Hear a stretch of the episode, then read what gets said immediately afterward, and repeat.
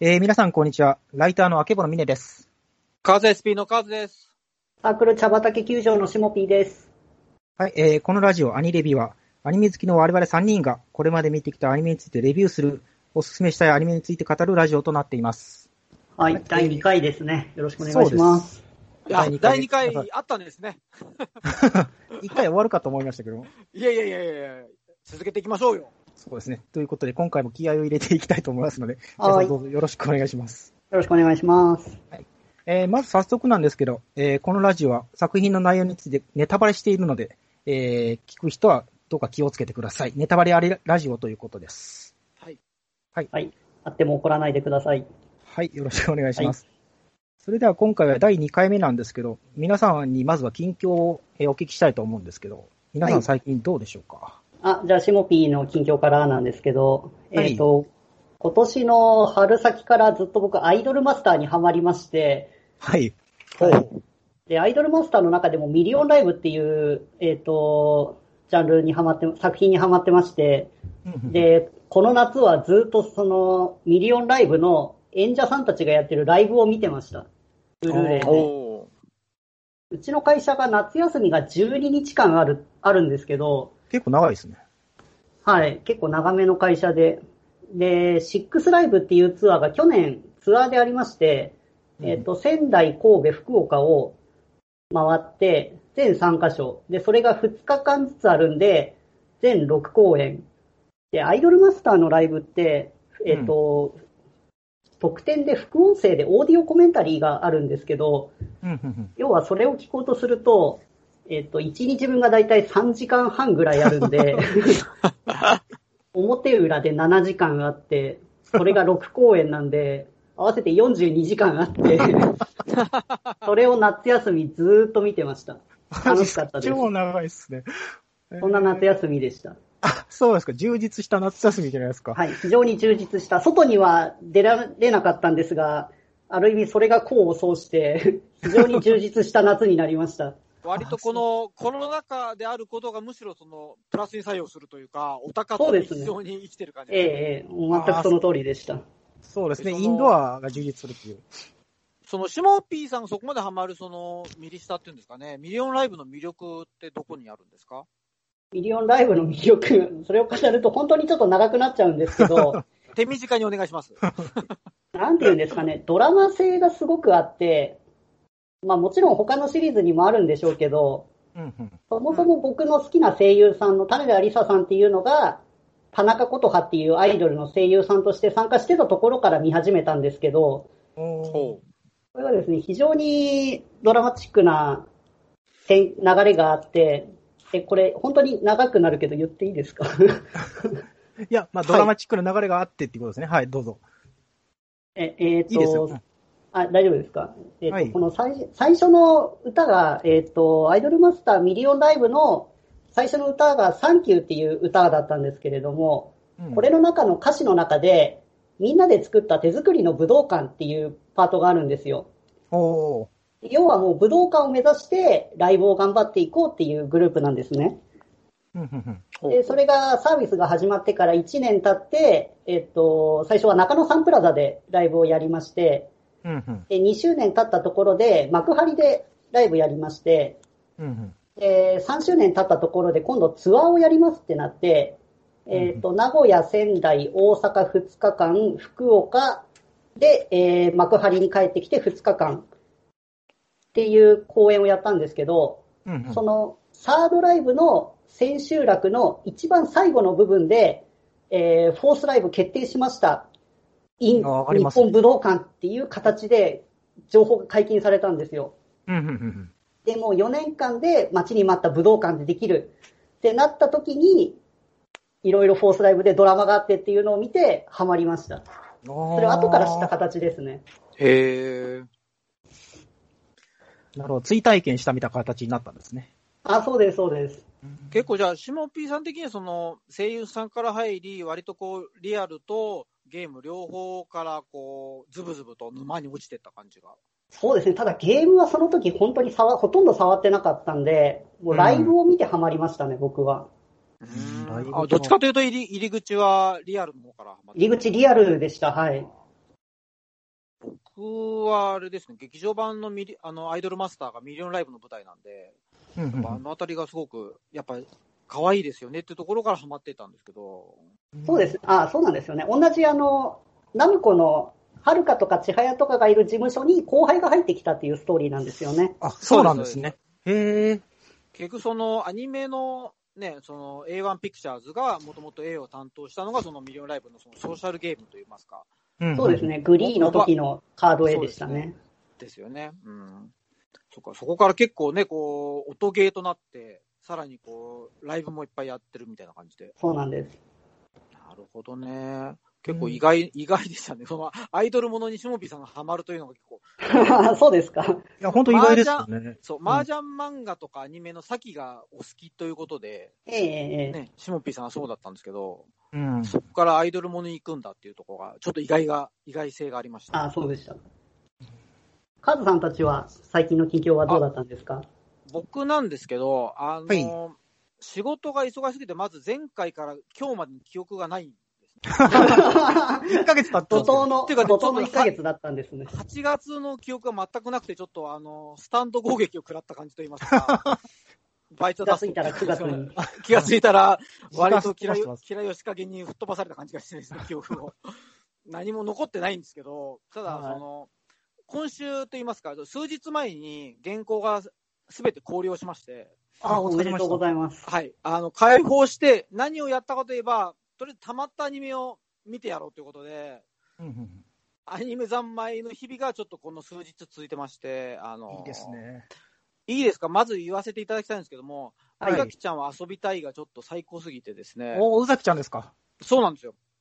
僕、あのここのその宇崎ちゃんの作品って、結構そのラブコメ特集っていうのが Kindle で組まれた時に作者さん、竹さんが、竹先生が、あの、いや、ラブコメかなみたいな、ちょっと疑問系でツイッターをお、あの、ツイートされてたんですけども、はいで、も、あの、6話の水着会とかで、例えばちょっとお おっぱいをガシッと揉んだり、そうですね。揉んでましたね。スイカ割りのとこですね。そうなんですよ。そうそう、スイカ割りで揉んだり、で、はいあの、その次の回で、なんか、こう、猫カフェに行きたいんだけども、付き合ってくれるっていうのを、うん。違う意味で、この恋愛的な意味で捉えちゃって恥ずかしがる宇崎ちゃんとか見ると、いや、ラブコメでしょ、これ、みたいな感じで。ラブコメですむしろね。王道ですよね、この、なんか、付き合ってくれの意味を、あの、勘違いするヒロインっていうのは、もう本当にラブコメのど真ん中直球で。いや、燃えますね。ね、結構ね、そう考えると、なんかね、羨ましい学生生活してんな、こいつらはっていうね、結構その、なんだろうな、羨望の目というか、うん。僕がアニメを見るときに思う、自分が得られなかった青春を、なんか追体験というか、ついしてないんですけども、あの、取り戻す追体験と言いますかですね、そう、取り戻すと言いますか、そういう体験のところに来てると思うんですよ。例えばこう。で、あの、舞台が大学生なんですね、二人とも。はい。男の子も、あの、宇崎ちゃんも。で、そこでやっぱりあの、二十歳になったお祝いにお酒を飲んで失敗するシーンがあるんですけども。ありましたねこれであの、なんか大学生の青春感がもろに出てて、うんなんか僕がそこはすごく刺さりました。あの、だから別に全然あのヒロインがネゲロしてても全然いいんです、そこは。なんか、なんかそれも含めて、難しいもんいや、でも結構ね、そこで逆に僕はあの、人人間っぽさを感じて、おー。あ、やっぱそうだよねって、普通の人間ならやっぱ出しちゃうよねってところで、微笑ましいみたいな。なんかリアリティを求められてるんですね。うん宇崎ちそうゃんに。なんですよ。結構割とそこが非常に刺さったというのと、あ、もう一本アニメの話していいですか？全然大丈夫です。すいません。えっ、ー、とですね、もう一本僕がその夢中になって見たのが、あの、放課後堤防日誌ですね。おおーなるほど。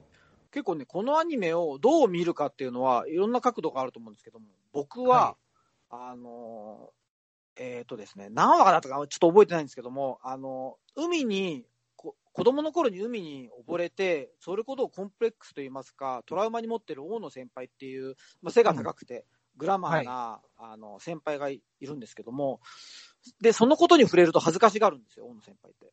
うんうんうんで、次の回に、夏美ちゃんっていう、こう、あの、ひなの、主人公のひなの友達の夏美ちゃんの家に勉強しに行く回で、夏美ちゃんのお母さんが出てきて、あら、久しぶりね、みたいな感じで、ひなちゃんとお話しするのを、あの、なんか、ひなたがちょっと恥ずかしが、えーと、じゃなくて、夏美が恥ずかしがるはいはい。ありますね。で、そこまで見て思ったんですけども、このアニメって恥ずかしがる女の子可愛いなっていう視点で見ればいいのかな。なるほど。僕はそこが響いたんですよ、すごく。なんか、なんだろう、照れたりして、やめてやめてっていう、この夏美ちゃんの可愛さとか、なんか、全員そういう顔を持ってるんですよ。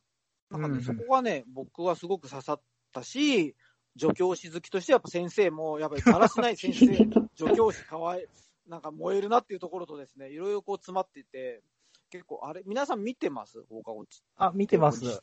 あ、いいかがですか？いや、もう、なんていうか、とりあえず、可愛くてですね。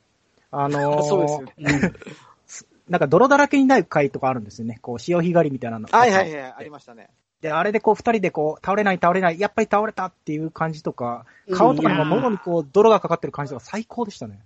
いやー、そこは本当になんかこう、じゃれてる猫を見てる感じの、こうんうん。う、微笑ましさがありますよね。そうですね。はい。わかるわ。やっぱ可愛いですよね、ここはね。い。むちゃくちゃ見てますね。うん。結構そういう意味で僕はその、なんだろう、仕事が全部、あのー一段落ついて、見たいと思った二つのアニメがそこだったんですね、やっぱ。なんかなるほど。癒しを求めてる感じがします。そういう意お疲れなんでしょうね。いやー尾崎ちゃん本と、はい、手棒西で。そうなんです。だからね、結構その、頭を結構使うような、ソードアートオンラインはちょっとあ後に回して、その、楽しみはそう取っとくというか、ちょっとあれって結構ね、体力使いますからねそうもうちょっとあの、体力マックスの時に見て楽しむものなんで、わかります。そことは違うそう、あの、氷をしたばかりの疲れてる俺を癒してくれる2本ということで、今回ちょっとこの2つを選ばせていただきました。あ、わかりました。はい。どうもありがとうございいかます。がですか？峰さんいかがですか？えーっと、私もアニメ、やっぱ最近見てるんですけど、なんかはい、お色気アニメが多くてですね。あーこ 今期多いですよね、お色気今うん。多いですね。えーっと、思い出すだけでも、ド級変態エグゼロス、ピーター・グリルと賢者の時間、はいあと、まあ、モンスター娘のお医者さんとかもそうですよね。あーそうですね。えーこのあたりのもう、直球のエロいアニメを見て、ちょっと、夏を取り切ったというか、ていうか、モンスター、俺、モンスター娘のお医者さんってもうちょっとちゃんとし、ちゃんとしてるって言うと失礼だな、えっとね、なんか、なんかもう、普通の話だ、いい話だと思ったんですけど、結構エロい、触診というか、診察がエロいっていうね、あ、そこなんだ、このアニメのツボはと思って、ちょっとびっくりしました、僕は。はい、ちょっとすごいマニアックなプレイが見れるので、こう、縫合プレイみたいなやつとか。あ、ありましたね、でもね。っていうか、あれって、例えば、あの、人魚だったら、エラの下に触診した時に、あの、感じちゃうとか、はい。あの、な、あ味ならではの、なんかエロさと言いますか。わかります、わかります。あれ興奮しますよね。そう、に、わかります。あの人間では得られないなんか気持ちよさを、なんか画面にね、表示させている感じがすごいなと思いいやすごいなんか新しい何かを開発されてる気がすごいビンビンしますね。ますね。そっか、エロアニメにじゃあ、ハマってる感じですね。いやもう本当にすげえ毎週楽しみにドキュ変態エグゼロスとか見てますね。あの開放版、あの D アニメストアの規制が緩くなったバージョンとかを利用しつつ、まあ、テレビも録画しつつ見てますね。結構、テレビだと結構その、白い光とかが入るところが、実は見えたりとかするってことですね。そうなんですね。あのーピーター・グリルも大賢者バージョンっていうのがあって、なんか、ブ ブルーレイとかだと超賢者バージョンでしたっけ？もっと完全に解放された賢者になれるみたいなやつが。ちゃんとそこ何何段階かレイヤーがあるんだ。そうなんですよ凝ってますよね、本当にそういう規制のなんか解除の仕方が。そうなんですよね。だからちょっと本当欲しいぐらいなんですけども。まあ15分アニメですしね、ピーター・グリル。いや、でもね、ピーター・グリルって、いや、はい僕すごく羨ましいと思うんですけど、ええピーターがです本かほ ピーターが羨ましいんですけど、本人は絶望してるじゃないですか。してますね。あそうですね。えー、お前そこは賢者タイムになりすぎだろうって僕は思うんですよ もっと開き直れってことですね。はい。あの、私、あの、やっぱりこの、美少女ゲーム、通称エロゲーでハーレム 数々たしなんできた私としては、はい。いや、むしろその状況を楽しめと思うんですけども、はい。本人は、あの、やっぱりね、こう、スッキリした後の賢者タイムで、どっと落ち込むっていうのがね。そうですね。毎回こう朝チューンで鬱になって終わるっていうか。いや、あれだからそういう意味ではギャグアニメですよね、あれ完全に。いや、も もちろんですよ。もう本当ルベリア先輩超かわいそうとか思いながら見てるんですけど。ねあのね、はルベリア先輩とデートした回ひ、ひどくなかったですかあれ。あ、トイレの中でいたすんだみたいな。最低でしたけどね。浮気、浮気するんだみたいなね。えーだから結構そのエグゼロスを逆に言ってません、その子って。あのー、エグゼルスはこう開放的に前に出るエロさで、で、ピーター・グリルはこう後ろめたさをにフォーカスしたエロさなんです。うんっていうかね、ね主人公の主人公の一途さは同じなんですよ。あ、そうですね。うん、だけど、低層、えーって言いますか、まあ、下半身を解放してるか、ちゃんと抑制できてるかの違いとい一線超えるか超えないかが。超えないかの違いなんですけど、そ、そこはね、同じクールに流れてるっていう面白さありますよね。そうですね。こう、陰と陽みたいな感じで。いや、僕ね、エグゼロスで今季、いや、もう、いや、最高に面白いですよね。いや、最高ですよね。シモピーさん見てます？エグゼロス。ああ、見てます、見てます。なんかあの、本人にとっては大事なんだけど、周りから見たら、なんかそうでもないっていうギャップがあって面白いです。あの、結構、真面目なんだけども、あの、外側から見ると、え脱げ、服そうですそうです服脱げてるんだけど、みたいな。あ、そうです、そうです。そうですね。なんかやきもきしてますよね、ヒロインとかが。あれ可愛いですよね。そもそもだってあの世界の人たちから見たら、あの、寄生虫たちに人類が滅滅ぼされるかもっていう危機感で戦ってるんですけど、あの、旗から見てる我々視聴者からしたら、その寄生虫のやり口が人間の性欲を奪って、子孫を残せないようにして人類を滅ぼしてやるって言ってるわけじゃないですか。そうですね。もうなんか面白いですよね、それが。あそしておの、かしいですけど、本人たちにしたらすごい重大な問題ってい大うのが。問題。いや、結構、お前それ、周りくどくねっていうふうに突っ込んだら負けで、そこは。あの、なんか、なんて言うんだろうな。でもね、結構、本人たちはそのエロに対してすごい真面目になんか解放せなあかんやって言ってるわけじゃないですか。そうですね。ね。なんかね、あのギャップが楽しくもあり、なんか熱血感もすごく出てて、うんうんあ好。きなんですよね。いや、わかりますわかります。ちょっと感動的なシーンもありますしね。頑張ってて。そうなんですよ。だうんそういう意味で、だから、揺らぎそうのゆうなさんと同じラインだと僕は思ってて、ああ、主人公が。はいはい、はい。主人公の、主人公が誠実だし、うんエロい目にあっても、その、なんかそこを主人公がちゃんとこう抑制してくれるところもあるし、で、女の子がめちゃくちゃ可愛いっていうところで、エロカなところも出てるっていうところは結構同じように楽しめるんじゃないかなとは思いますね。うんうんうんうんなるほど。いや、よくわかりました。えーっと、じゃあ、近況このあたり、ほぼ、はいあれ、はいエロい話してました、してしまいました。そう、えー大体エロい話でしたね、今ね。はい、えーっと、実は本編が別にありますので、えーっと、それではこの後の今回の番組内容ですけれども、えー第2回目はですね、まず A パートで2020年夏の二次元界隈の時事ネタ、そして B パートで8月7日に放送された金曜ロードショー、打ち上げ花火、下から見るか、横から見るかのレビューをやってみたいと思います。はい、えーこの後本編になります。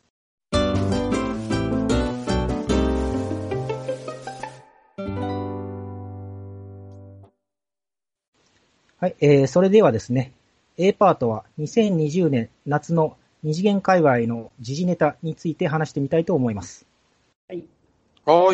はい、よろしくお願いします。はい、えー、っと、それでは私からなんですけれども、あの、皆さんとアニメのリメイクについてちょっと話してみたいと思思ってるんですけれども、リメイクですか？はい。はい。えー、例えばですね、あの、大の大冒険っていうアニメがあー1991年に、はい、あったんですけど、この秋、2020年10月からまた新たに新作として放送されるんですね。はい。それと他にはですね、えっ、と、日暮らしの泣く頃に。これはあ2000そうなんですよ。2006年の作品なんですけど、これが2020年10月から、また秋からスタートしてまして、こんな風に結構あの、リメイク作品が増えてるような気がしてますので。いや、だってさ、あの、前からさ、あの、結はい構、キャプテン翼とか、結構リメイクってあったじゃないですか。はい。なんかあのあたりのなんか潮流というか、結構その、なんか2010年代のアニメでやっぱり一角、ね、それこそ、なんだろうな、結構昔から、昔の名作、例えばジョジョの奇妙な冒険とかもそうなんですけど、うんうん、です結構完結作品はね、あえてやるみたいなね、カラクリサーカスとかね、いろいろありますけど、うんうんうんそのあたりも含めて、じゃあそのリメイクってことですよね。そうなんですよな。あの、他にも例えば、昨日の旅とか2017年。あと、銀英伝、銀河英雄伝説、D ノイエテーゼが、あ、これそうか。そうなんですよ。1988年のね、もう30年前の作品なんですけど、それを2018年にやるっていうので、これ、お二人、どうなのかなと思いましあの、ブギーポップとかもありましたよね、たそういえばね。そう、そうですね。うん。いや、結構ね、その、なんか、と当然、あの、オタクも入れ替わりがありますんで、客層の。結構その、なんか、今の新しい若い人たちに昔の名作を触れてもらう機会としては全然ありだと僕は思いますけどね。そうう、んそこ、そこなんですよね、大事なのが。うんあの、前の作品知ってるからって言って、新しく作られるのは、その人たちに向けたものじゃないかもしれないってのは、うんそうなんです。大事ですよね。で、で、そこで問題なのが、俺らみたいな、ってか、ぼ僕の世代の老害たちが、あ あいやいや あんなものは、なんか、名作、あ、〇〇じゃねえって言い始めるじゃないですか。えー結構ビビりしますね、そのあたり。いやーあの、例えば、銀英伝だって、例えばあの、ね、やっぱあの、藤崎龍先生か、あの、はい。リメイクされていて、結構そはい。この中で、あの、原作をいろいろ削ぎ落としたというか、まあ、小説と漫画の中で削ぎ落とした部分が出てくるんですけども、はい。そこをアニメ化していて、なんか、あそこを省略するなんて、〇〇じゃねえみたいな、はいやはいはい。あのろ老害のおっさんたちが言うわけですよ。まあ、言いたくもなりますけどね。はい。いや、だからそういう人たちが、むしろなんか声がでかいがゆえに、あそうなんですよね。そう、うん若い人たちがそこを否定的に先入観を持ってしまうことへの懸念が僕は強いですね。あ僕だってあの、今放送中のもので言うと、フルーツバスケットってあるじゃないですーか。あ、はいはい。少女漫画原作の。そうですね、フルバも、はい。はい。で、僕はあれ、前の、最初のアニメ知らないんですよ。うんうんうん。いや、僕も知らないですね。なので、すごいフラットな気持ちで見てて、うんまあ漫画は読んだんで、うん。ああ、そう、こういう作品だった、アニメでやってくれてありがとうっていう気持ちで僕は見れてるんですけど、はい。なかなかね、あの、放送始まった時はちょっとあの、前の方が良かったとかいう、悲しい意見もちょっと耳に入ってきかけたので、うん僕、あ、僕両方見てますけど、はい。うんあの、まあ、これはこれで、みたいあうんいや、全然面白いですよ、あれ。今やってるやつ。な。だかあ、らなんていうかこう、うん。あ、どうぞ。セルフカバーみたいな。こう、音楽で言うと、こう、なんか、ここういう話って他にも聞いたことがありまして、ただ、なんかバンドの再結成問題とかに似てるなと思いまして。はいはいはい。うん。筋肉症状剤とかね。そうそうそう。ピンポイントで金賞が来ましたけど、まあなんか、あんだけ、こう、昔好きで、で、今なんかこう、また新しく再結成して、こう、昔の音楽やってくれっていう子さんのファンもいる一方で、新しい曲やると、あ、まあ新しい曲良くないとかっていう、そういう、なんかこう、同じようなこう、匂いがするんですね。うん。あ、リメイクにはやっぱりその旧ファン、新ファンって、うん。やっぱ2層出てくるのが問題点なんですか？ね。どうなんですかね？いや、そういうなんか気がしてまして、だ結構根深い問題というか、でも結局なんか子さんのファンも再結成してもらった方が嬉しいんですよね。つまりなんかリメイクしてもらった方が、なんか、はいはい。だってその、新しくリメイクされないことには文句も言えないわけですし、いや、こんなんよ、昔の方が良かったみたいな。あうん。だから、こう個人的にはどんどんこう昔の作品に光を当ててほしいなと思うんですけれども、どうなんですかねあ。。ただ僕ね、その、昔の作品に焦点を当てる、そのマンパワーで、新しい作品を映像化してくれみたいなめんどくさいよ。すいません、こじれた。なるほどね。なるほどはいはいはい。なんか、僕、それはその、僕がその、なんか、えー、4、50、あの、40代のおっさんオタクだからなんですけど、昔の作品をもう一回見るよりは、新しい作品にチャンスを与えてくれみたいな考えがあって、うん。なんか、でも、それは若い人たちには関係ない部分なんで、ああ、ごめんなさいみたいな、なんか謎の謝罪感を持ちつつも、なんか例えば、あの、アニメ化してないいい作品って今、新しい作品っていっぱいあるじゃないですか。うんうんありますよね、やっぱり。で、その若い人たち、これからこの、なんか売れっ子になっていくって人たちにチャンスを与えたい気持ちもあって、うんあの、お前何様だよって思うんですけど、俺自分で思うんですけど、神の視点で物言ってんじゃねえと思うんですけど、なんか古い作品のリメイクよりは新しい作品に一作品でもチャンスをっていう気持ちと、その、なんか新しい、そのね、さっき言ったような若い人に、その昔の名作を見てくれっていうのは、あの、さっき言ったジョジョなんかまさにそうなんですよ。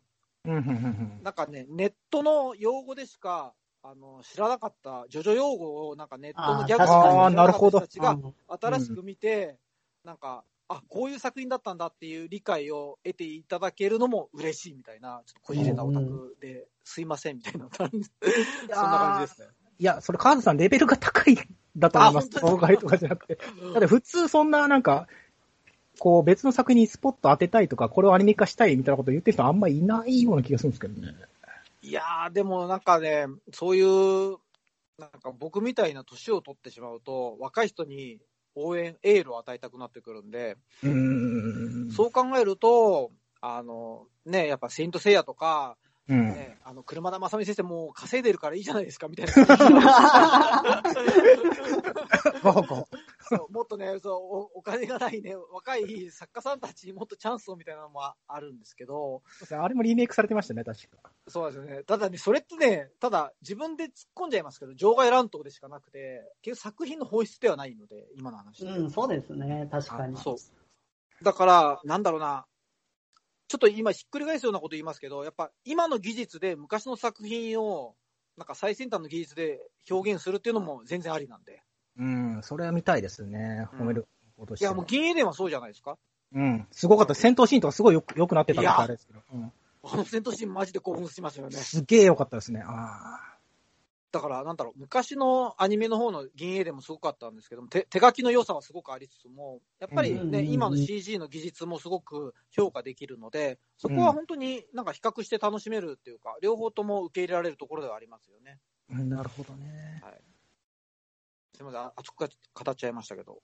いや、非常に参考になりましたし、この話はもっとしたいところですけど、とりあえず、えっ、と、アニメメイクについては、こう、第1回目はここら辺ということで、ちょっと、はいえっ、と、次はお二人の時事ネタについてお伺いしたいんですけど、シモピーさん、最近かあ、そうですね。最近ちょっと面白いなって思ったのが、えっ、と、ドメスティックな彼女っていううん。漫画がありまして、えっ、と、さ、さすが K 先生っていう方の漫画だったんですけど、えっ、と、マガジンでまあ連載されていまして、で、はい。2019年の1月から、えっ、と、アニメ化もされた作品だったんですけど、はい。えっ、と、この作品がですね、2020年の8月に、えっ、と、あまあ、連載終わったのはちょっと前ですけど、まあ、8月に、えっ、と、最終巻が発売されまして、えー無事に完結したんですが、その完結感と同時にですね、えードメスティックな彼女公式薄い本というものがですね、同時に発売されたんですよ。薄い本とは。薄い本とは。はい、薄い本。まあ多分このラジオ聞いてる方は薄い本の意味自体はね、ご存知だと思うんですけど、そうですね。えっ、とね、ドメスティックな彼女、まあ見た方はご存知だと思うんですけど、えっ、と、まあ男子高校生が主人公で、うんえっ、と、女子高生の子とか、あの、女の先生とかと、まあまあセクシーなことするわけですよね。そうですね。かびっくりしますよね。で、そのですね、行為の部分のところが、漫画のね、えっ、とね、連載するときに、えっ、と、本誌とは別に、毎回袋閉じになってたんですよ。そういうシーンがあったら。ああ、雑誌でね、はいはい。はい、ま、マガジンの雑誌の中で。で、その袋閉じ部分っていうのが、えっ、と、通常のコミックスの部分には収録されていなくてですね。はい。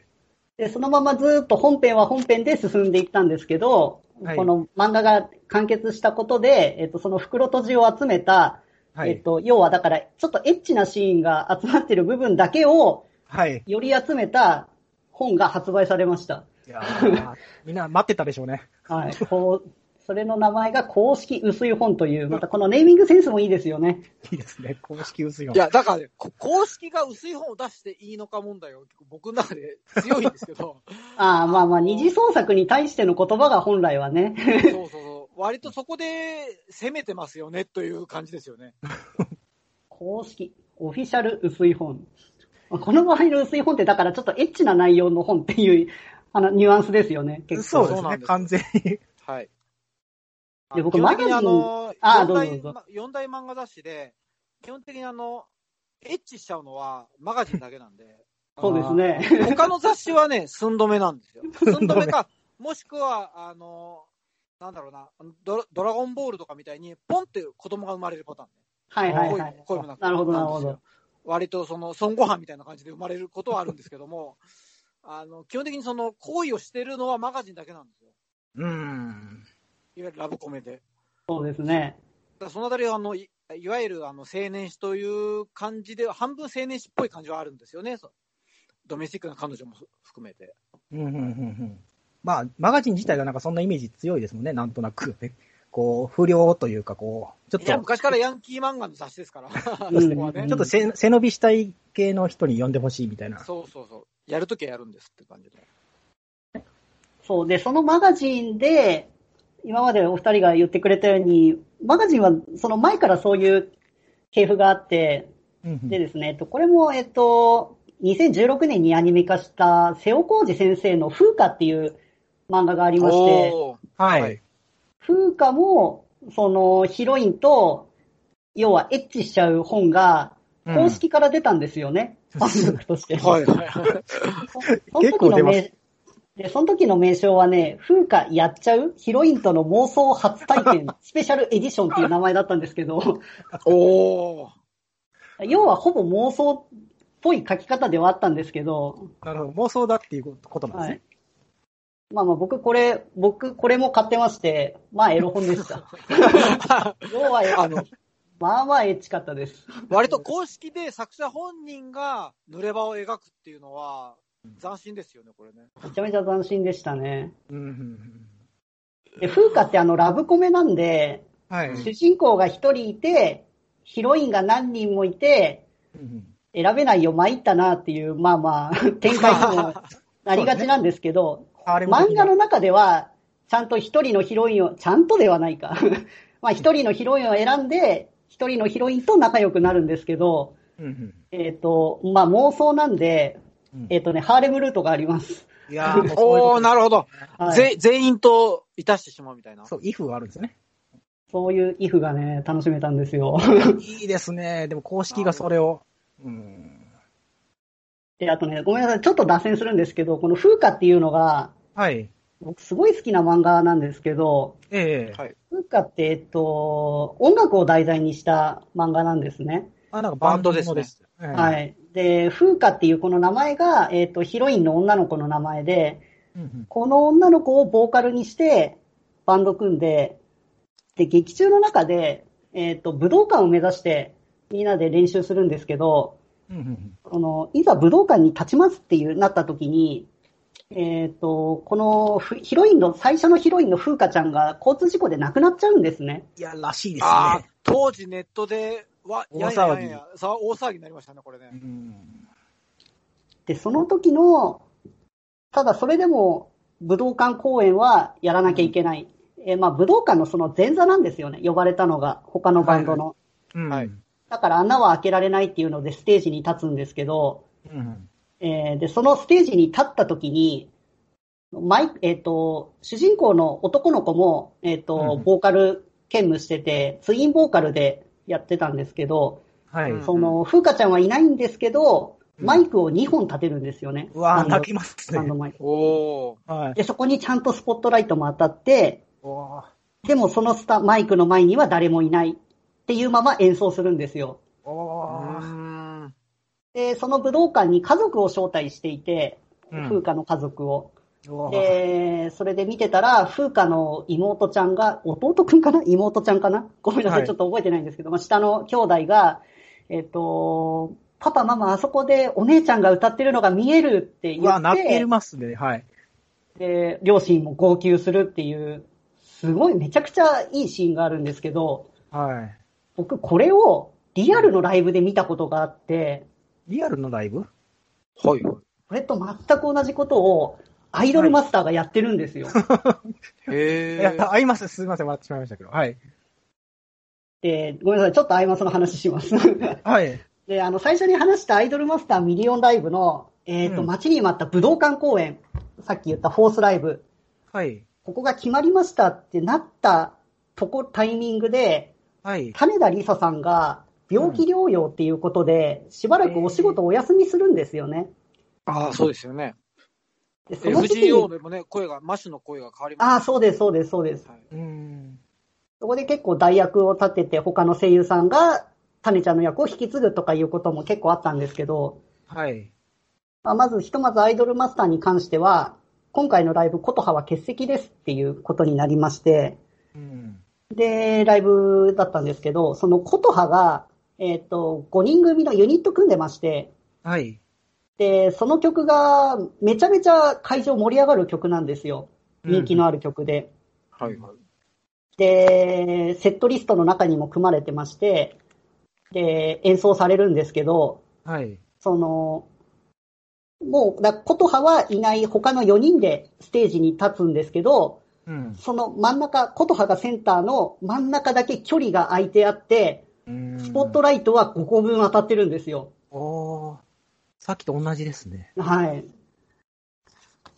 で、感想のセリフなんかのところでも、えーっ、とね、読み上げると、この胸に絆がある限り、5人の炎は消えたりしない。みんなの気持ちを一つにして、一緒に最高のステージを作り上げようっていうので、もう5人の炎は消えたりしないで、あの、演者さんがもう指5本立てるんですよ。力強く。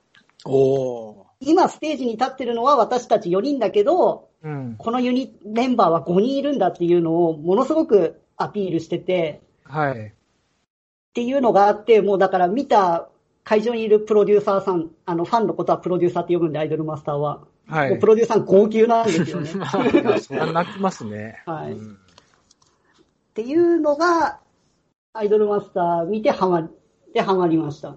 いやーなるほど。最初にすごい体験をされたんですね。そうです。ちゃんとあの、さっきの雑談がちゃんと繋がりましたね、そこで。あ、ありがとうございます。そうです。最初の近況が。綺麗にそのね、ドメスティックな彼女から、こう、割と風花からその繋がりましたね、ここね。うんあすいません。で、そしてそんなアイドルマスターのですね、えっ、と、ミリオンライブの、えー最新シングル CD が、えーはい。2020年8月26日に発売されてまして、あ、この間ですね。はい。はい、えっ、と、で、えーアイドルマスターミリオンライブシアターウェーブというシリーズの、えー10作目、グローマップっていう曲が表題曲になってまして、はい。えーミリオンオールスターズの、えーこのナムコのミリオンライブのメンバー全員が歌う Glow Map っていう曲が、まず表題曲で収録されまして、はい。えーで、その他にもその、アアプリゲームで、リズムゲームになった時に、えー追加されたメンバーが2人いるんですけど、はい。えーその桜守歌織っていうキャラの Music Journey、それから白石紬っていうこのさかしまの言葉、うんうん。ここも、えっ、と CD に初めて一緒に同時に収録されています。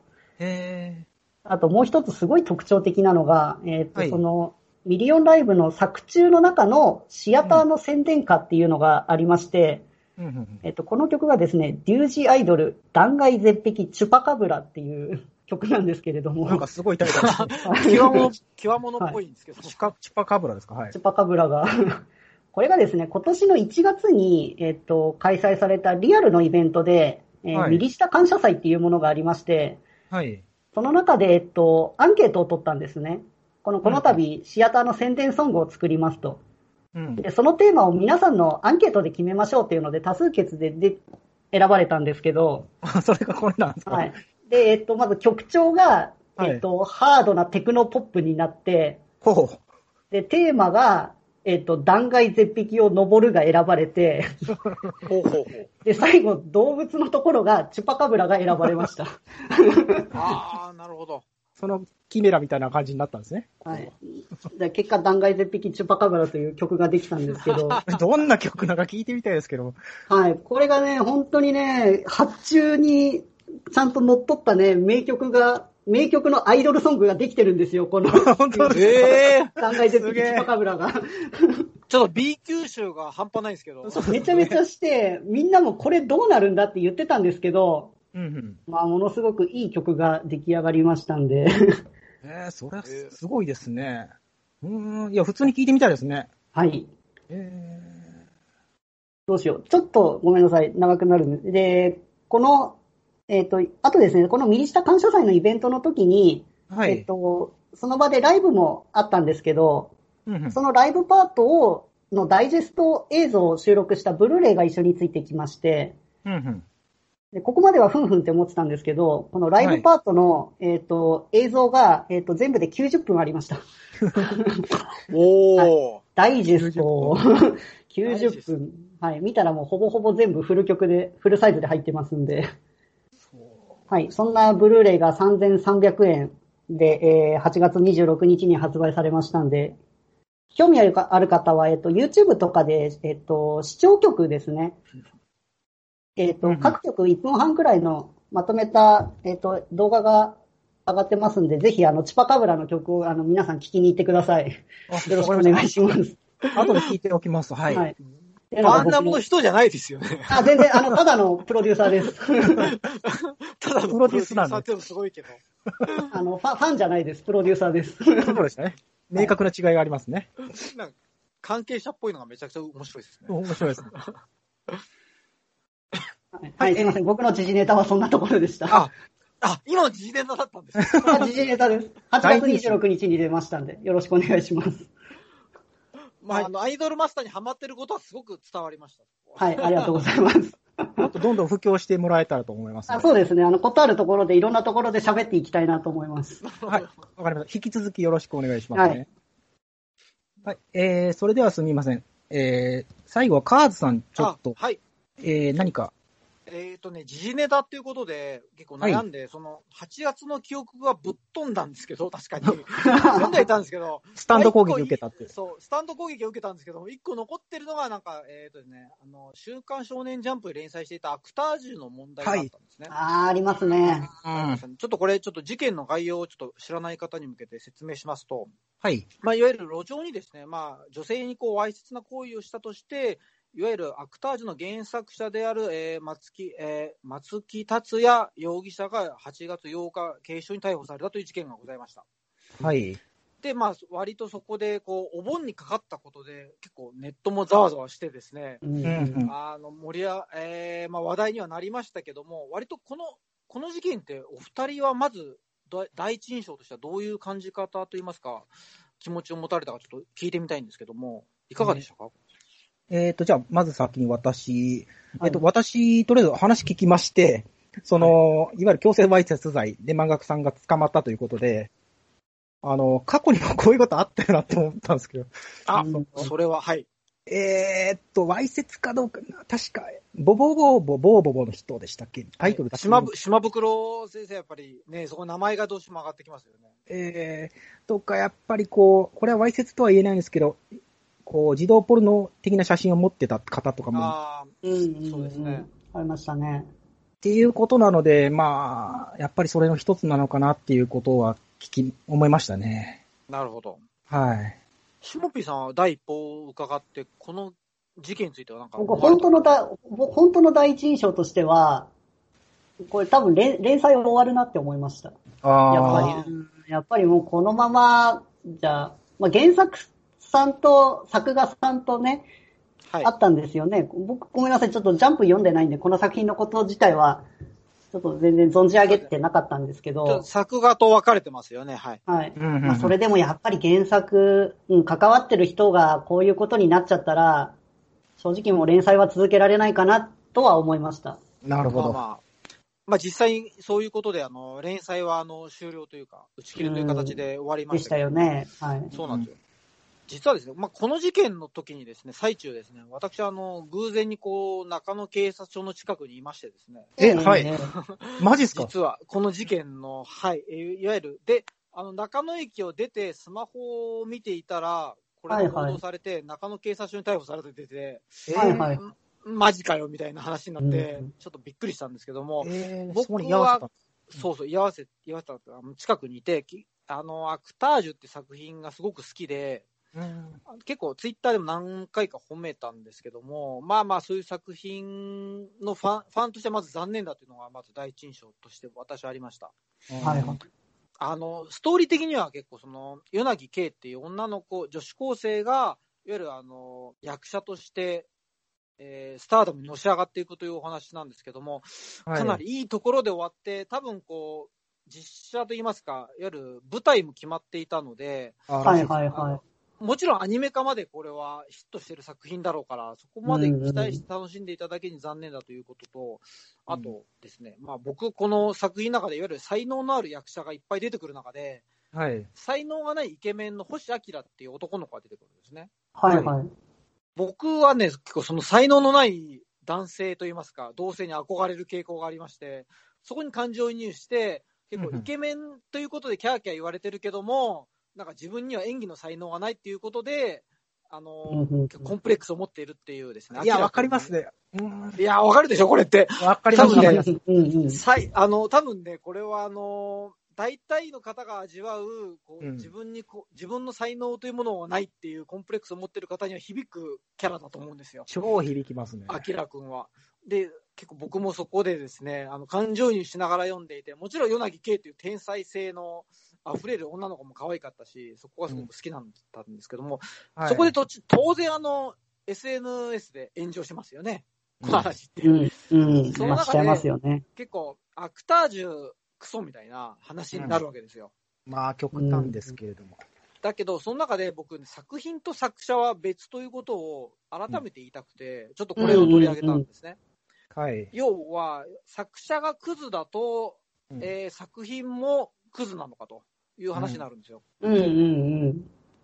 例えば、好きな人が変なことをしたときに、うん燃えるっていうのは、えー例えば、不倫報道ありますよね。具体名ありませんが、あ今年もいろいはいはいろ文春法ということで、うんうん。もう年がら年中やってますね。やってますよね。結構そのあたりってすごくみんなが盛り上がるネタではあるんですけども、そこで、例えば、えー配信、例えばドラマの配信がなくなるとか、うん。覚醒剤で音楽の CD がうん止まりますとか、そういううん話になるんですよ。うんまあ、アニメ、僕らの近いアニメの業界で言うと、あの、キルミベイベー事件といいますかですね。ありましたね。はいはまあまあ、そういうこともあるわけですよ。うんなんですけども、まず作品と作者って評価を別として考えてみませんかってことを言いたいんですよね。い。うんうん基本的にその才能の溢れる、えー、なんて言いますかね、表表現者っていうのは、得てしてやっぱ一般の常識じゃ受け入れられないからこそ表現できるものがあって、うんそれは実社会では受け入れられないけども、その創作の中では評価を得るというか、うそういう部ん。分のコアな部分があると思うんですよね。結構デリケートなんですけど、ここって。そうですね。で、なんですけども、創作と現実ってまず別ですよねってことをすごく言いたくて、そうですね。これって今の二次元、例えば二次元で女の子のスカートの股間のシワがあるから許せないみたいなところにもつながるんですけど、ありましたね。いや、えーっと、そこって、すり違いでありませんかって僕はすごく強く思ってるんですけど、本当ですよねそこにつながる問題ですよね。うんうんというのがあって、例えば、えー例を挙げますね、えーと。海外のアーティストの方で、結構、あの、麻薬とかで捕まってる人ってそこそこいるんですよ。うん。ははいいはいはいはい。うんだけど、見ますね例えば夢とか愛で世界中を感動で涙させている、そのアーティストの方が、実は私生活がめちゃくちゃだったりすることって結構あって、うんうんうん。まあ、マイケルジャク、うんマイケル・ジャクソンとかだって、例えば、まあね、いろいろこう問題もあったわけじゃないですか、そこで。うん僕なんかすごく、あのー青春時代に影響を受けて、家でポーとか真似してたんですよね。はいあ今黒あ歴、今黒歴史を喋ってるんですけど、これ。私好きですよ。あの、ポーって踊ってる、その PV をずっとビデオで流しながら踊ってた記憶があってですね、それムーンウォーを、クとかね。はい。ムーンウォークやってましたよ、めちゃくちゃ俺。中学のあの、踊り場ですげえやったんですけど、なんかね、その辺の、あの、表現者の人って得てして人と外れた部分があって、だから認めろってことじゃないんですよ、これは。はい。なんですけど一応そういう面があると。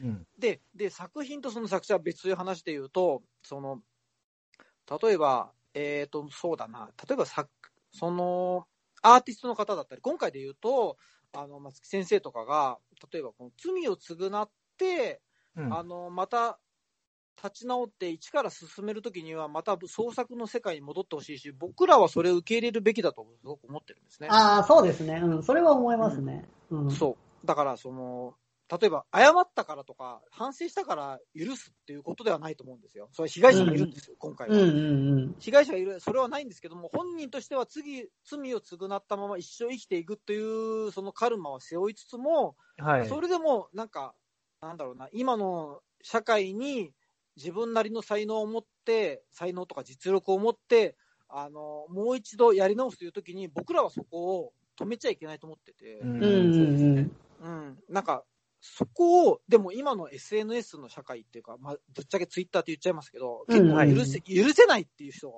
多分増えると思うんで、多いと思はいうんではいはい。うんそうですねなんか一回、一回罪を犯すともうそこはダメみたいな、うんうんうん。結構そのツイッターに限らず、いい一回の失敗でも許せないみたいな、心の狭い社会になってること、すごく今、危惧しているんですよ。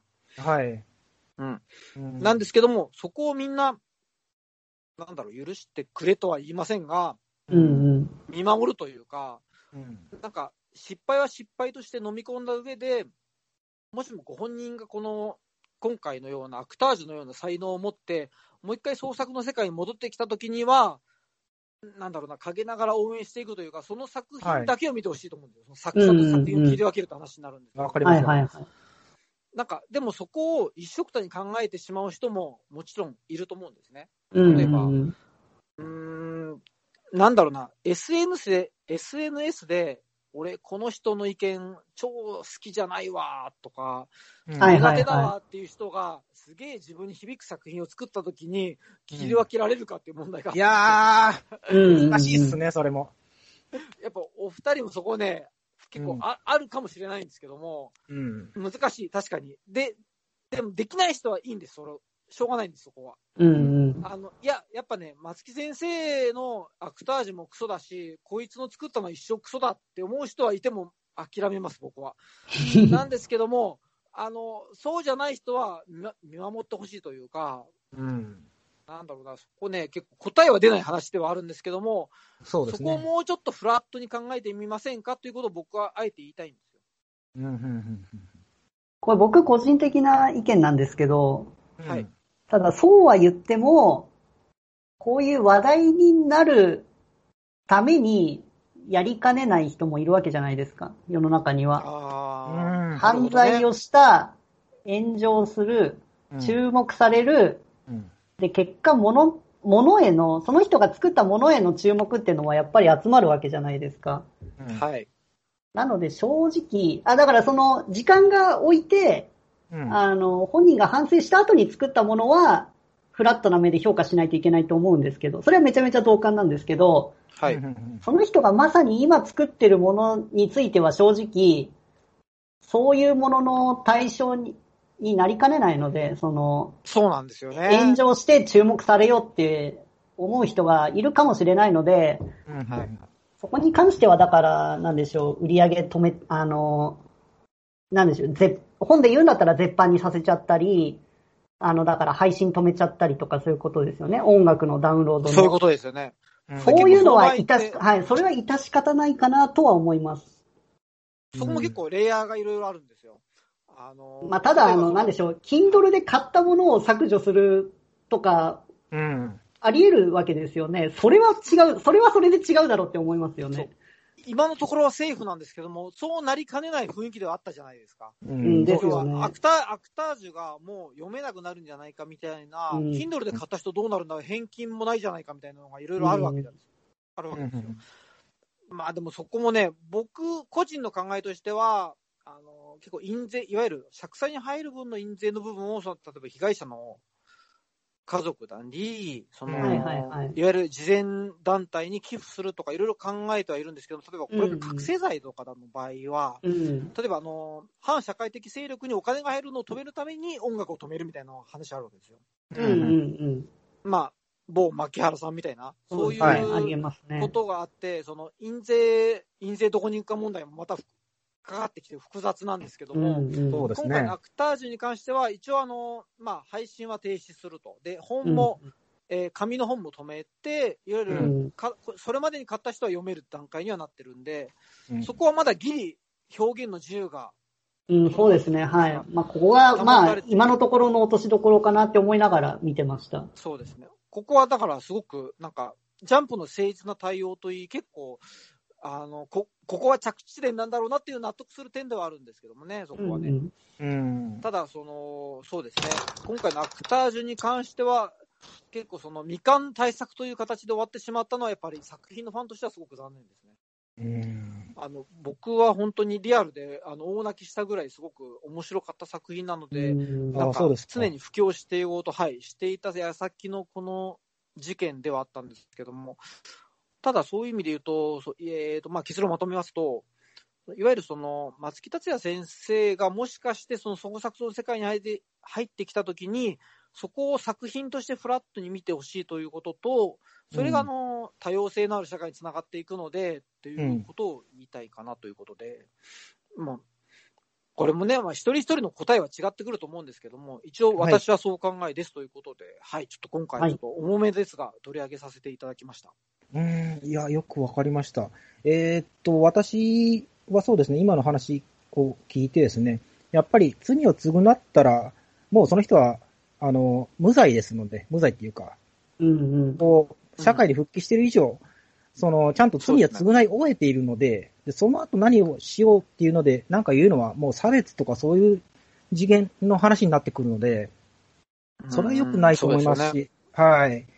そこをあんまりその一生追い立てるというのはちょっと違うかなという気はしそうですね。ううんん、それはもう法律的にというか、あんまり、こう、個人的に死刑というか、そんな感じのいじめというか、になってくるので、できれば今の話聞いたら、また出て、あの、罪を償われた後に続きを書くであったりとかしていただければ読めるのになっていう気がしますけどね。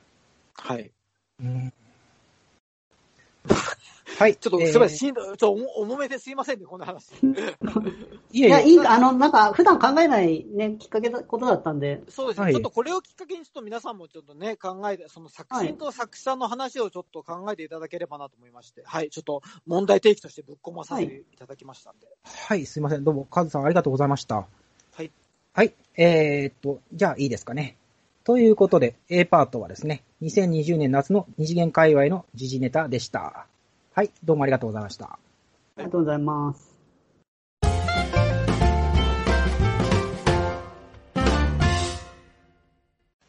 はい、それでは B パートはですね、金曜ロードショー打ち上げ花火、下から見るか、横から見るかのレビューをやってみたいと思います。はい、はいえー、お二人ともよろしくお願いします。よろしくお願いします。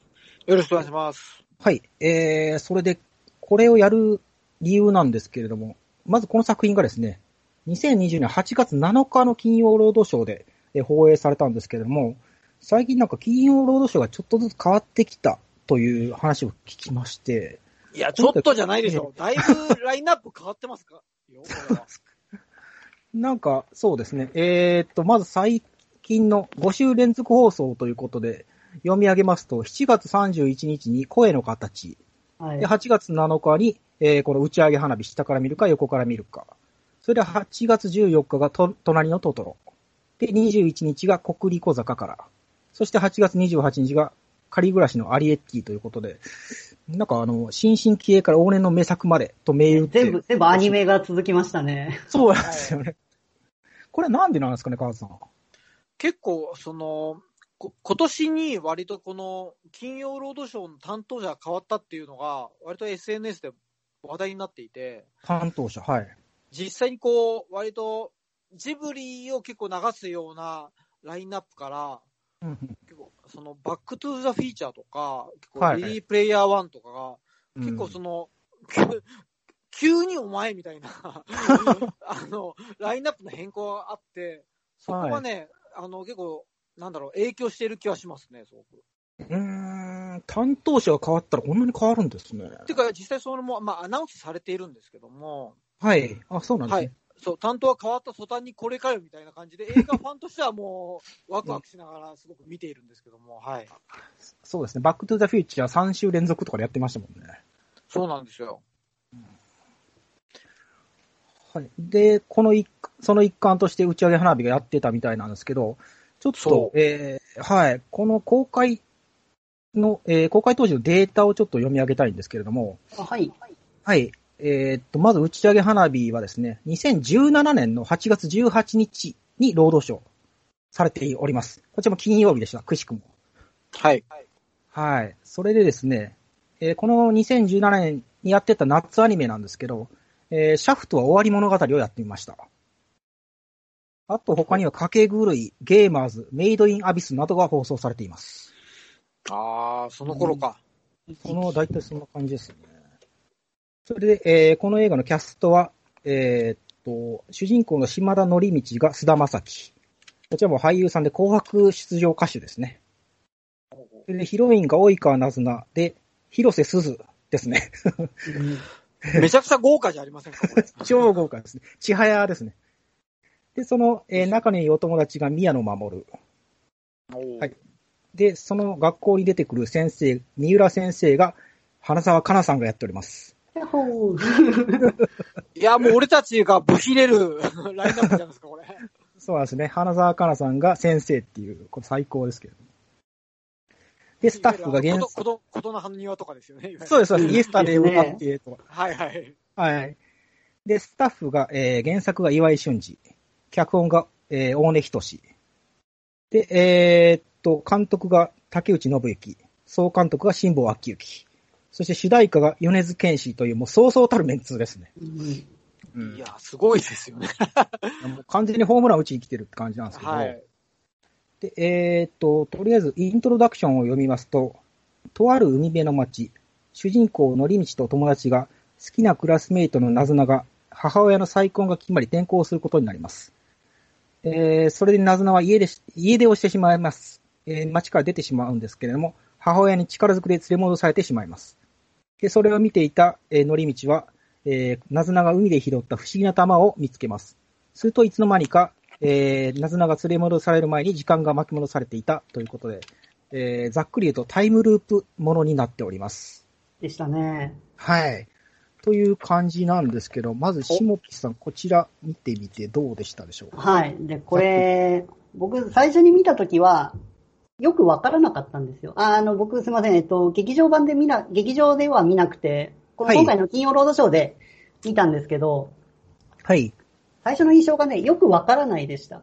うんうんうんうん結構ふわっとした世界観なんですけど、はい。まあ、ループもして、うん、うんループですね。で要はループをして、この世界線を変えていくっていうんですかね、言い方としては。シュタインズゲートみたいな。もうオタクの好きなやつじゃないですか、それ。あ、そうです、そうです、そうです。カーズは好きそうですね。大好きでございございますね。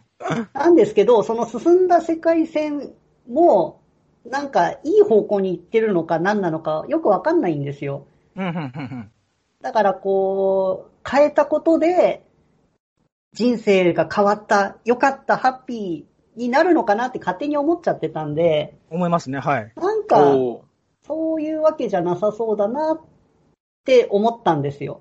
まず。ほうほうほしょ、そ、しょ、率直な感想はそこでした。で、ただ、えーさっき峰さんが読み上げてくれたんですけど、はい原作、岩井俊二ってなってるんですよ。そうですね。この作品。岩井俊二ってのが、うん。小説家とかじゃなくて、うんこの人映画監督なんですよね。そうなんですよね。まずは。うう。ほうんほでそれが原作にあるとはどういうことだと思って調べたら、そもそも打ち上げ花火下から見るか横から見るかっていうのが、はい。えっ、と、まず実写のドラマであったんですよね。そうんもそもは。う。うん、うん。で、このドラマっていうのが、それ一つで作られたわけじゃなくて、はい。えっとですね、要す、えっと、ごめんなさい、言葉に詰まって。えっとい、えいえ。フジテレビのドラマ、オムニバスドラマである世にも奇妙な物語ってあるんですあーでまあ、ありますねで、はい、うんありますけど、あれのレギュラー放送を受けて、うん。あれ、世にも奇妙な物語を作っていたスタッフたちがはい始めた番組で、うんうんえっ、と、if、もしもっていう番組があったそうなんですよ。はい。ほうほう。で、それが、もしもっていう、まあ、つく通り、えっ、と、こうだったかもしれないっていう世界線をまず出して、で、今度はじゃあそうじゃなくてこっちの選択をしていたらどうなっていただろうかっていうのを見比べるば、えっ、と、ドラマの番組だったんですよね。いいですよね。すごいいいですね。うん、うん。で、例えばサブタイトルを見ても、第1話が結婚するなら金持ちの女か馴染みの女かええでしたり、ビアンカかフローカ、フローカかぶ。あ、そうです、そうです、そうです。ドドラクエ5的な感じですよね。そうですね。で、あとは結構シリアスな話で、両親が離婚したらパパを取るかママを取るかいやとかそういうのを、まずは A パートで、だからこのパパと暮らしたらどうなるかを描いて、ーうんで、B パートで、じゃあママを取っていたらどうなってたかっていうのを書いてるわけなんですよね。で、そういうドラマの中に、打ち上げ花火、下から見るか横から見るかっていう回がまずあるあるんですよ。うん。で、それが、えっ、と、この話数が人気になって、うん。えーその後、映画それを使って映画になって、はい。劇場公開されて、で、今回のアニメはその映画でな、作ったものをアニメでやってみましょうっていう企画なんですよね。おー。なので、こう、本来はこのアニメだけを見て語るものじゃなかったっていうのが、まず衝撃でした。それ前提条件いるんだ。そうなんです。オムニバスの一つだったんですね、もともと。で、それが独立した映画になって、で、それをさらにアニメ化したっていう経緯があったってことですね。そうなんですよね。うんなので、こう、世にも奇妙な物語を見てて、あれの1話1話に、ストーリーって正直求めてもしょうがないじゃないですか。あの、そうですね。不思議な世界観を楽しむっていうのを、実は前提で知っていないといけなかったんですよね。うん。あー、なるほどね。はい。で、そうやって、えっ、と、予告編とかで僕あの見比べたんですけど、あの、テレビ版の予告をちょっと見つけたので見たんですけど、はい。本当にね、その予告に出てくるシーンを、もうどれもどれもアニメで再現してるんですよ。うん。だから本当にあの、忠実だと思うんですけど、はい。にアニメ化されていて、で、それでこう、まあ作ってるのが当然シャフトですから、うんシャフトの強みって、あの、うん僕日常にないものを日常っぽく書くことだと思うんですよ。おー、なるほど。へえ、面白い見方。あのはい要は化け物語に出てくる学校とかって、うん。あんな中央階段とか螺旋階段ないわけですよね。本当の学校にはめ。ちゃくちゃでしたでもそれをこう、でも見たら学校だなとはわかるわけじゃないですか。うん。そうですそういそうところの本物じゃないものを本物っぽく書くのがシャフトの僕は強みだと思ってるんで、はい。だからそれをこう知らない人たちがうんあれを見に行って、なんかよくわからないものを書いてるって思われちゃったかなとも思います。なるほど。あなるほど、うんそこで誤誤解というか、割と情報不足による齟齬が生じたってことで生じた。そうなんですよね。普段アニメを見てない人にとっては、もしかしたらあの世界がちょっと入りづらかったのかなとは思います。ああ、そうですね。おっしゃる通りですね。私も。その、あの、敷居の高さって割とシャフトっぽい感じがしますね。そうなんですよね。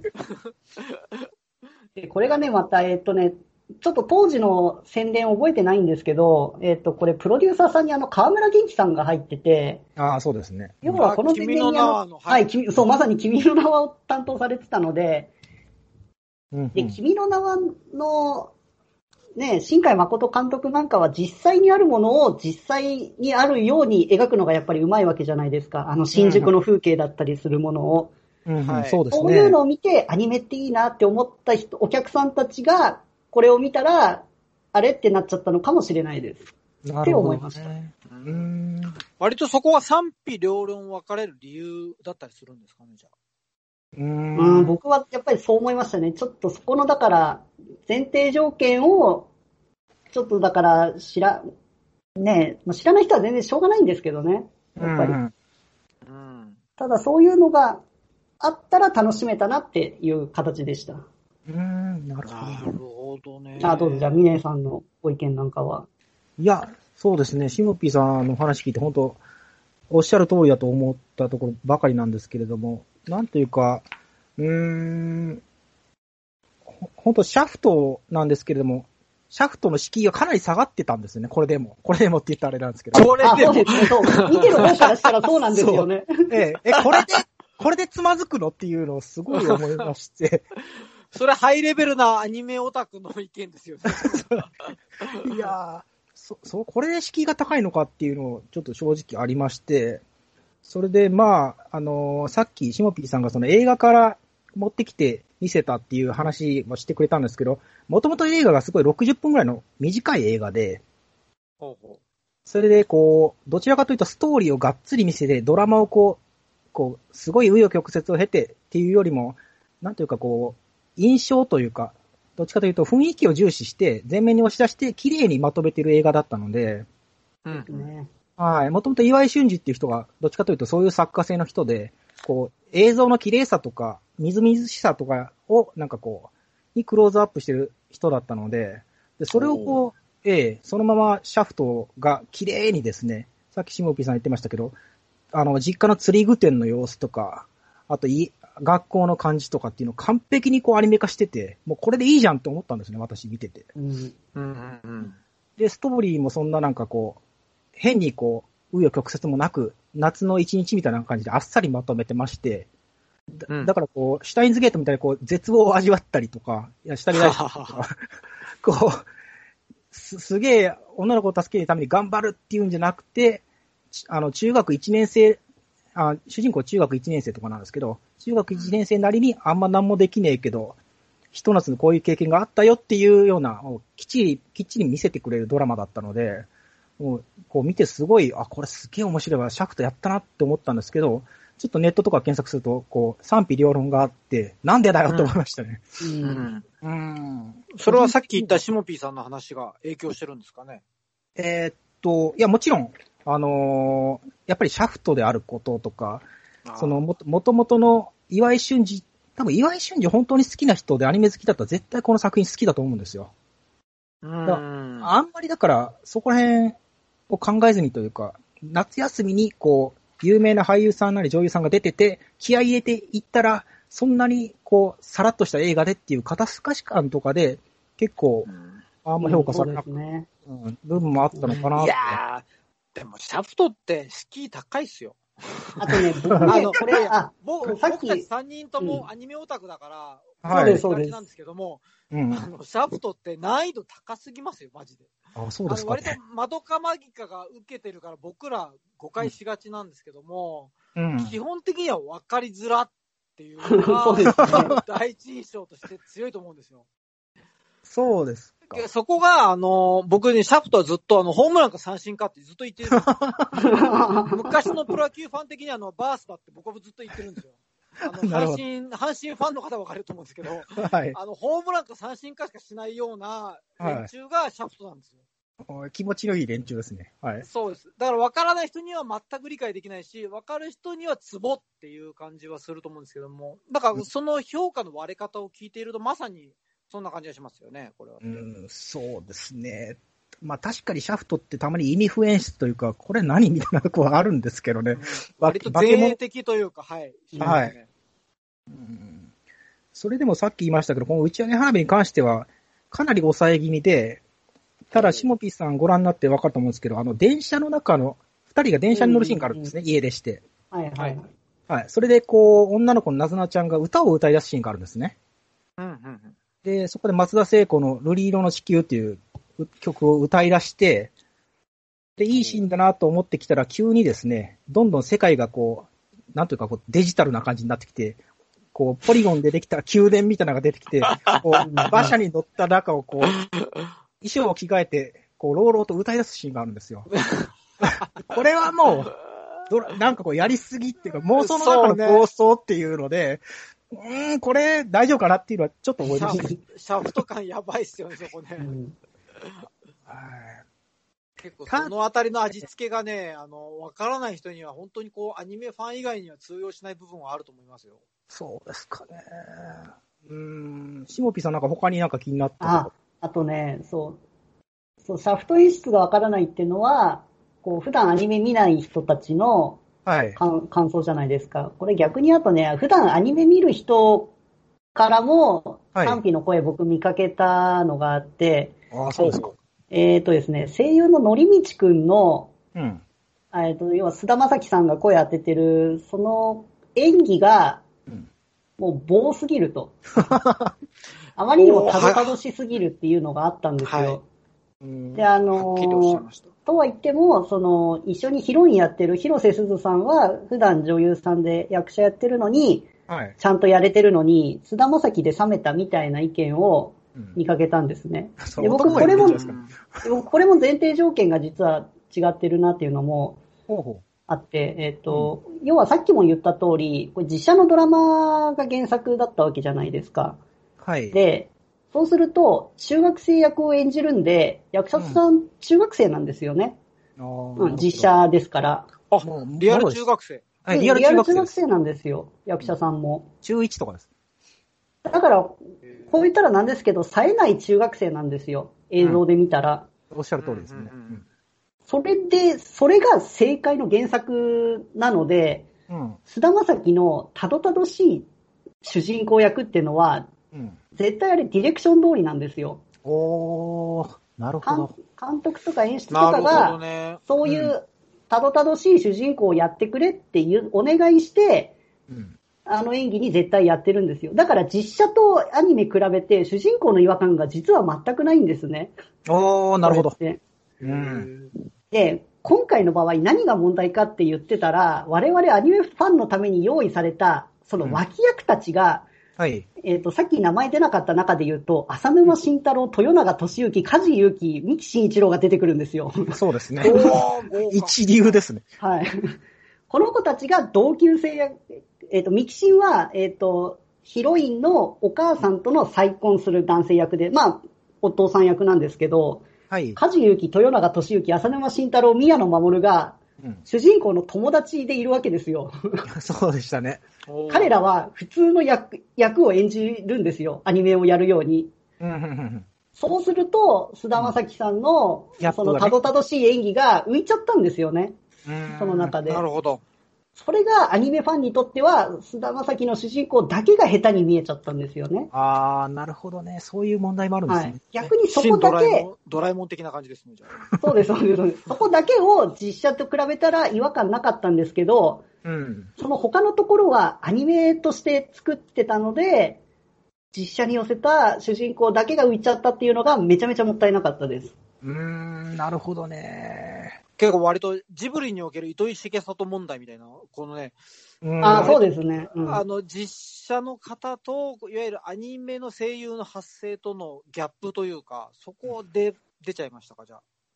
なるほどね。本来そこだけを見れば、そんなに違和感ってないんですよ。そのキャラ一人だけを見たら。え作品として見たときに、そこだけやっぱり色は違っちゃうことはありますよねっていう感じですえなね。るほどね。そこも誤解誤解されやすいというとあれだけども、結構食い違いが出ちゃう部分ではありましたね、じゃあ。そうなんですよ。そこをやっぱりなかなか知らないとね、まあでもそう言っちゃいますよねっていう気持ちもまあわかるはわかるうんなるほど。っていう感じで。ああ、そうですね。いや、でもやっぱり映画作る側としては、結構一般の人にも、こう。普及させたいっていうので、菅田将暉とか入ってほしいですもんね。はい。うん。まあ、いわゆる座組というか、そうですそれがね。ふ、うん、フックになって映画が盛り上がればっていうのもあるんですけども、なかなか難しいと思うんですけどね。ただそうですね、えーうんはい。うん、カーズさんは多分タイムリープとかお好きだと思うので、大好きです。はい。割とむ昔の方の原田知世の時かけからですね、時かけ少女からですね、まあ、はい。新しいもんでは、新しくないですけど、まあ、エヴァセブンティーンから、あの、シュタインズゲートからっていう感じで、もちろんあの、ライトノベルのタタイムリープ、えー昨日はしたかな。あああいうあたりまでやっぱりこのオタクとしては大好きな、大好物な作品だったんで、結構気になってて、僕はまだあの未見の状態でお二人の話を聞いてたんですけども、はい。まあ、あの、感想としては、まあ、シャフトだなっていう。そこに尽きる感想ではありましたけども。絵作りはシャフトです。はい。うん。ですよね。でストーリーとしては、はい、あの、世にも奇妙な物語の一つのエピソードだと思ってみたらなる、ほど。すごい楽しめますよ。全然受ける。そこはでも、はいあれですよ、受け手の心構え次第にも、で、でもありますよね、そこってね。あ、そうなんです、そうなんです。だから、この作品の何が不幸だったかって言ったら、そういうせ前提が必要だよっていうのをうん誰も言ってなかったし、事前に誰も言ってなかったし、見た人も言ってなかったのが、なんていうか不幸というか、不幸なすれ違いというか、はいはいはい。そういうのだったなって思います。そういうのを言ってくれる人がいたら、もっとね、みんなの受け取り方は変わった、変わってたなって思います。まあ、一つ言わせていただくと、ただ、そこででも、受け手の感想が全てだからっていうところもあるんですよ。うん。ああ、そうですね。はいはい、はい。ですね。なんか、まなんか、いわゆるう受け手というか、僕ら、視聴者側がそこを用意しなきゃダメっていうのは、いや、うんそう、それはでも、作品、その、その作品を見たことが全てだからっていう感想も僕はわかるので、はいはいはいはい。なんかそこは評価が割れてしまった原因でもあるので、うんうんうん。まあそうなりますよね、という。なるほど答えになるよね。そうですね。まあでも今、うんシモピーさんが割と分かりやすくフォーカスしてくれたんですけども、私ざっと見た感じや、なんか大根仁さんのこう、割とポップな脚本とかをすごい活かしててま、活かしてましたし、うんうんうん岩井俊二さんのなんかその演出がほとんど、こう、オーバーラップというか、全く同じようなカットとかやって見せてましたし、シャフトもなんというか演出が控えめで、結構海の中を列車が走るみたいな、これ多分、宮崎駿のオマージュだと思うんですけど、そういうの、そうですよね。すあーごい思い出しました。はい。せ千と千尋オマージュとか入ってたしで、はいいろんなところに目配せしてて、それで、あのー元の映画版だったら映画、あの、花火は一発しか上がらないのに、今回はアニメだからいろんな角度から、いろんな風に見せて、そっか、そうなんですね。そうなんです。。贅沢に使って、最後海の中から見上げるみたいなシーン、あれは絶対アニメでしかできないんですけど、んそういうような演出もされててだったので、なんかあの、さっき時かけの話が出ましたけど、あアニメ映画のあの、時をかける少女みたいな感じで見てもらえればかなり面白かったですし、最後あの、やっぱ主題歌のよ米津玄師とか来ると、あ、やっぱ名曲だな、この人。確か元ニコ動だったんじゃなかったかなって思いながら見てたんですけど。へえ。ええす、なんで、個人的には、今このタイミングで見たら、夏の終わりに見たら最高でしたけどね。で、結構そのあたりを含踏まえた上で、もう一回見てもらえるっていうか、勤労をこう、録画した人が見てもらえたりすると、感想は変わってくるかもしれませんよね。そうですね、はい。金曜ロードショーでやってるアニメとしてはかなり面白い種類というか、わざとこう賛否両論みたいなのがあるところを持ってくるのとかってなんか面白いなと思いましたけどね。なるほどね。うん。はい。はい。えーっと、そんな感じで、まず第1回目の金曜ロードショーの、えーこれからも金曜ロードショーを取り上げようと思ってるんですけど、金曜ロードショーの、はい、レビューは打ち上げ花火、下から見るか、横から見るかとなりました。はい皆さん、お疲れ様でした。ありがとうございました。ありがとうございました。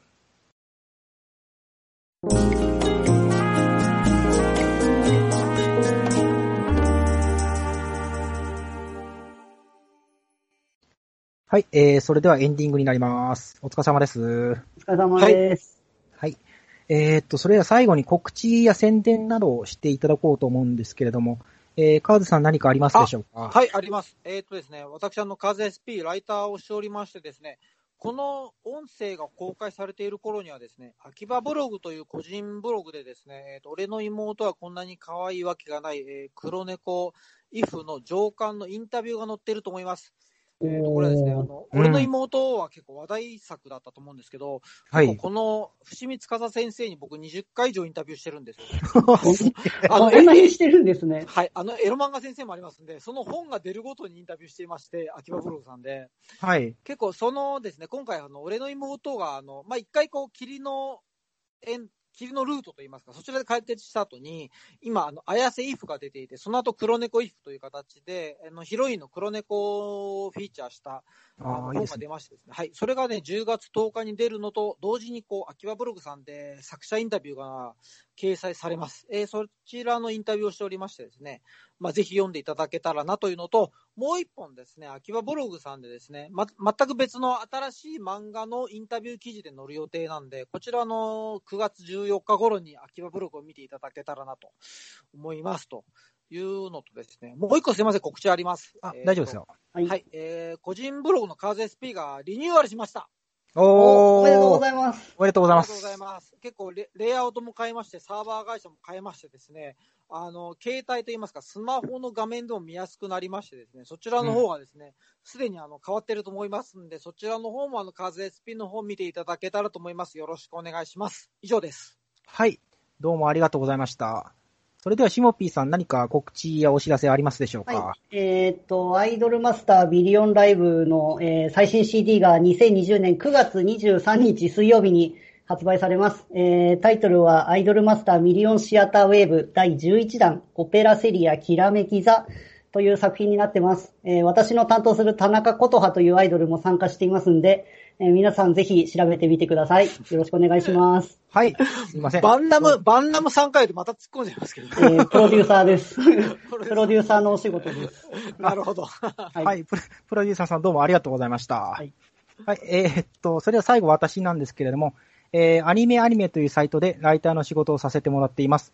えー、藤井、えー、藤津亮太さんの、えーコラムとかもありますので、もしよかったらそちらと合わせて私の記事も読んでいただけたらと思いますので、どうか皆さんよろしくお願いします。はい、えー、それとですね、すいません。えー、アニレビではですね、皆様からのメールを募集しています。皆さんが誰かにお勧めしたい最近見たアニメ、読んだ漫画、好きなキャラクターについて、えーそれをレコメンドするメールをお寄せください。えーアドレスは、アニメレビューズレディオ at gmail.com、アニメレビューズレディオ at gmail.com となっています。YouTube の番組紹介にアドレスを載せていますので、そちらを見てもらえればと思います。はい、えー、それでは以上、えー、アニレビ第2回、2020年夏の時事ネタ、金曜ロードショー打ち上げ花火、下から見るか、横から見るかのレビューでした。それでは皆さん、また次回の配信をお楽しみ。ごきげんよう、さようなら。お疲れ様でした。お疲れ様ですお。疲れ様です。